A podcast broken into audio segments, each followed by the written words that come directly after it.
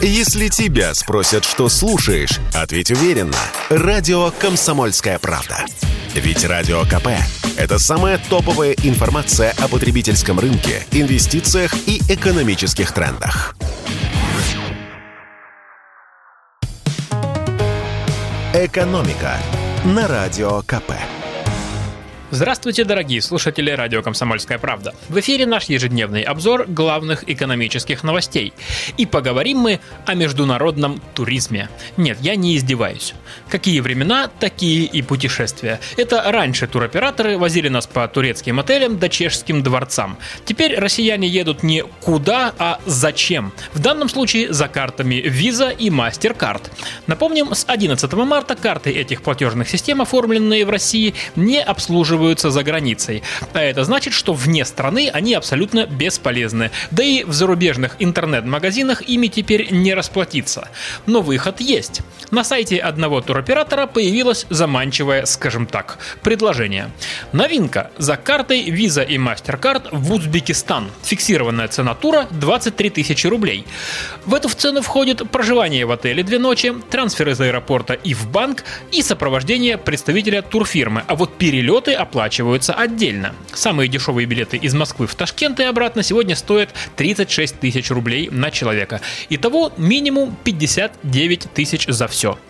Пользоваться такой картой в России можно будет через онлайн-приложение на русском языке. Комиссии за платежи и переводы обещают минимальные. Ну и самое главное, карта принимается в любом банке мира. Как нам объяснили юристы, во многих странах СНГ россияне действительно могут без проблем открыть банковский счет. Нужен лишь загранпаспорт и заявление на открытие счета и оформление банковской карты. Срок оформления от 1 до 3 дней.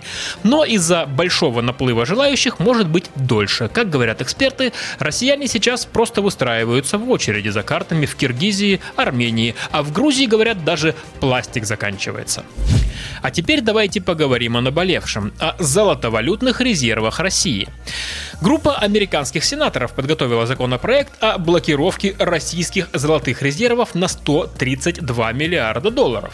Как пишет американская пресса, он может быть принят уже на этой неделе. Напомню, раньше страны Запада уже заблокировали 300 миллиардов долларов, это почти половина золотовалютных резервов России, а теперь потянулись за золотом. Главный вопрос, насколько это все реально? Все принадлежащее Банку России золото находится в России, заявили нам в Центробанке.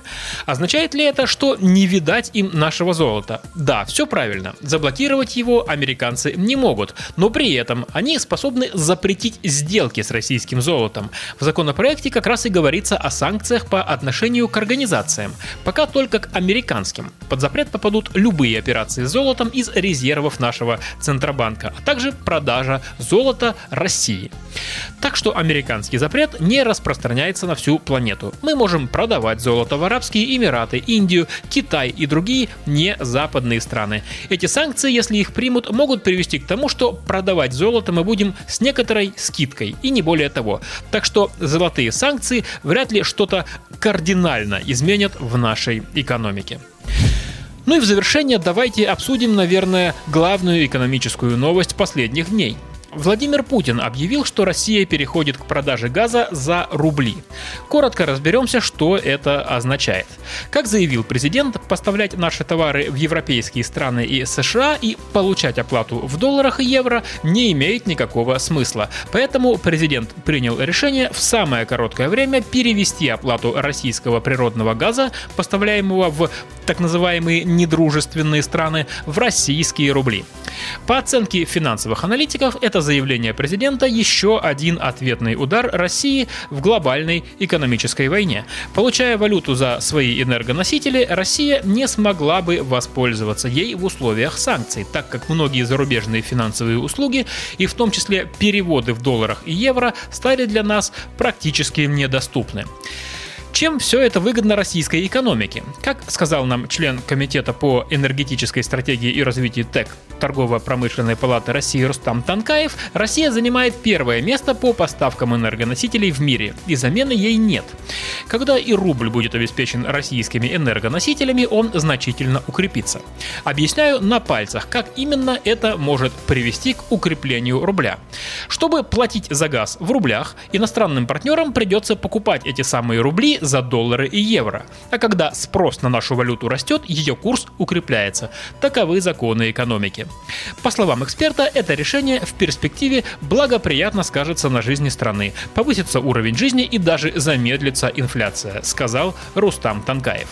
Кстати, сразу после заявления президента о переходе на рублевые расчеты, курс доллара на московской бирже опустился ниже 100 рублей. Впервые с 3 марта. Экономика на радио КП.